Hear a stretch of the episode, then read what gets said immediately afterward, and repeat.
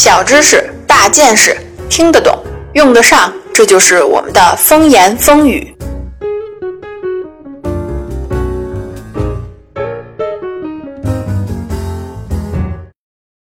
大家好，欢迎收听风言风语。上一期呢，我们聊了家居，今天呢，我们来聊一聊关于建筑材料方面的故事。对于大多数的非建筑专业的人来说啊，除了在装修自己的房子的时候啊，可能稍微还了解一点关于建筑材料的知识，平时呢可能都不太关心啊，咱们的房子到底现在是由什么东西建成的，反正啊结实就行。但实际上呢，建筑材料啊要比咱们想象的呀有意思的多。今天呢，咱们就先从美国说起。一般来说啊，美国可以算得上是一个自然资源非常丰富的国家，但是呢。早期的美国偏偏就是没有合适的建材。早期美国的历史啊，就是一部解决建材问题的历史。有些不起眼的东西，比如水泥，甚至改变了整个国家的命运。美国后来之所以能当上老大，就跟这事儿有关系。想知道这里边的来龙去脉吗？快来关注我们的微信公众号“岛主的风言风语”吧。近期呢，我们就将推送给你这个有趣的故事。好啦，我们接着说建材。你别看美国资源丰富，但是资源不能当房子住。那时候盖房子是需要石灰的。在英国，你可以用树枝和泥盖一栋很结实的房子，就因为人家有石灰。但是美国没有，至少在一六九零年以前没有发现石灰岩，所以啊，早期的殖民地居民只能用干泥盖房子。你一想就知道那得多不结实啊！据记载，一六三四年的一场大风，就把马萨诸塞一半的房子都刮跑了。你可能会说，为什么不用木头造房子呢？总比土房子好吧？没错，美国确实有木头，而且还很多。当第一批欧洲人抵达这块新大陆的时候啊，这里还拥有九点五亿英亩的林地。于是呢，新来的殖民者开始大量的砍伐树木，开辟耕地和牧场。再加上当地的印第安人为了猎杀野牛而焚毁的森林，很快木材就被耗尽了。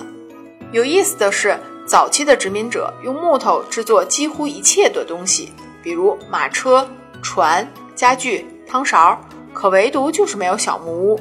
据说，直到18世纪末，小木屋才由一批来自斯堪的纳维亚的移民引入进来。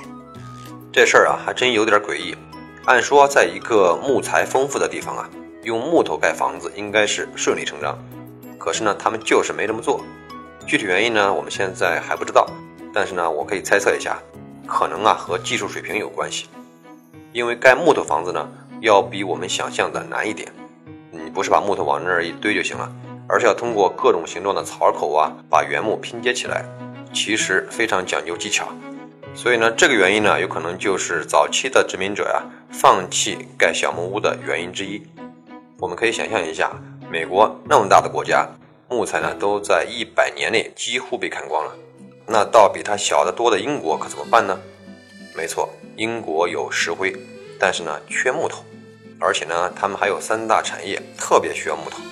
第一是造船，第二呢是生产木炭，第三就是盖房子。从罗马帝国灭亡到一四零零年，差不多一千年的时间里边啊，除了大教堂和城堡可以用石料以外，英国人盖房子呀只认木头，以至于到了一六零零年的时候啊，英国的建筑木材啊就已经非常的稀缺了。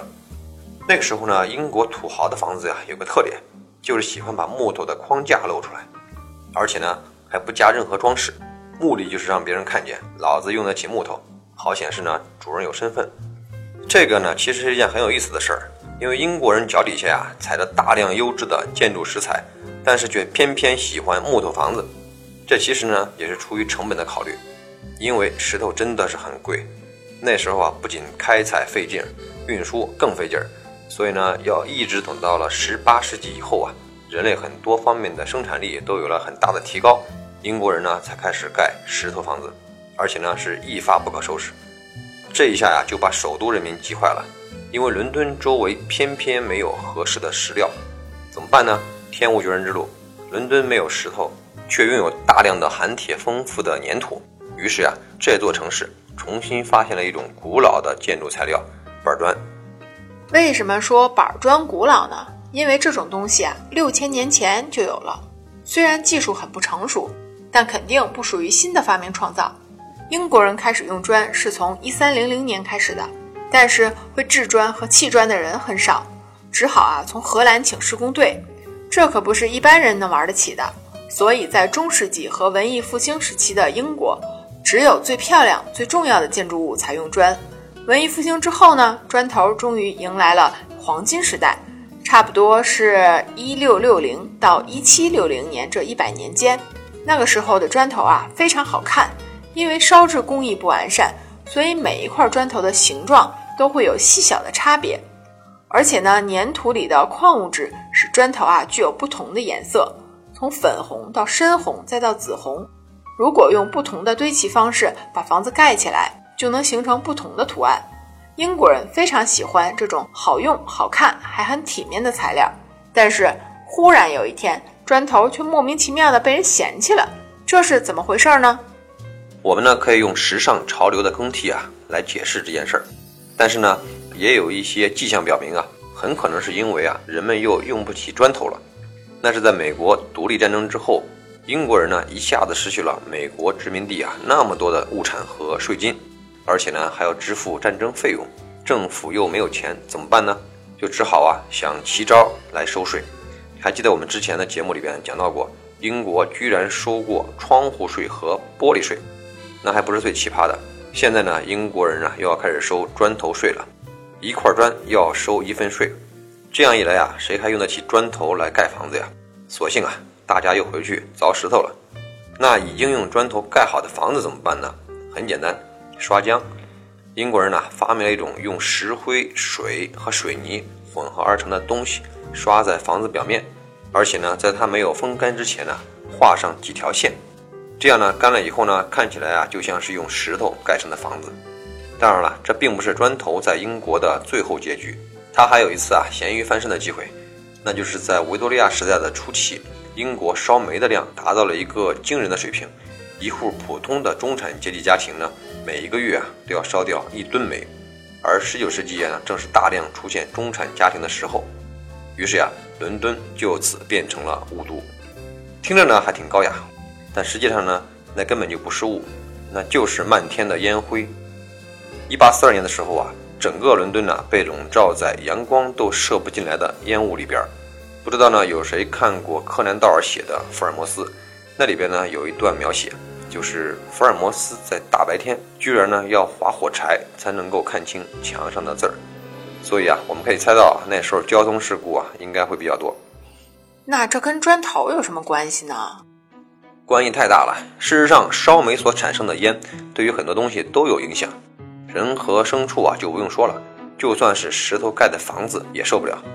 一开始是石料变黑，紧接着开始出现坑洞，很快啊就会分崩离析。你别以为呢，我们说的是英国的豆腐渣工程，我说的是英国的议会大厦。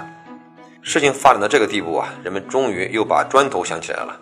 它不仅具有很好的防腐性，现在呢还变得更加便宜了，因为其他几个条件呢也刚好被满足了。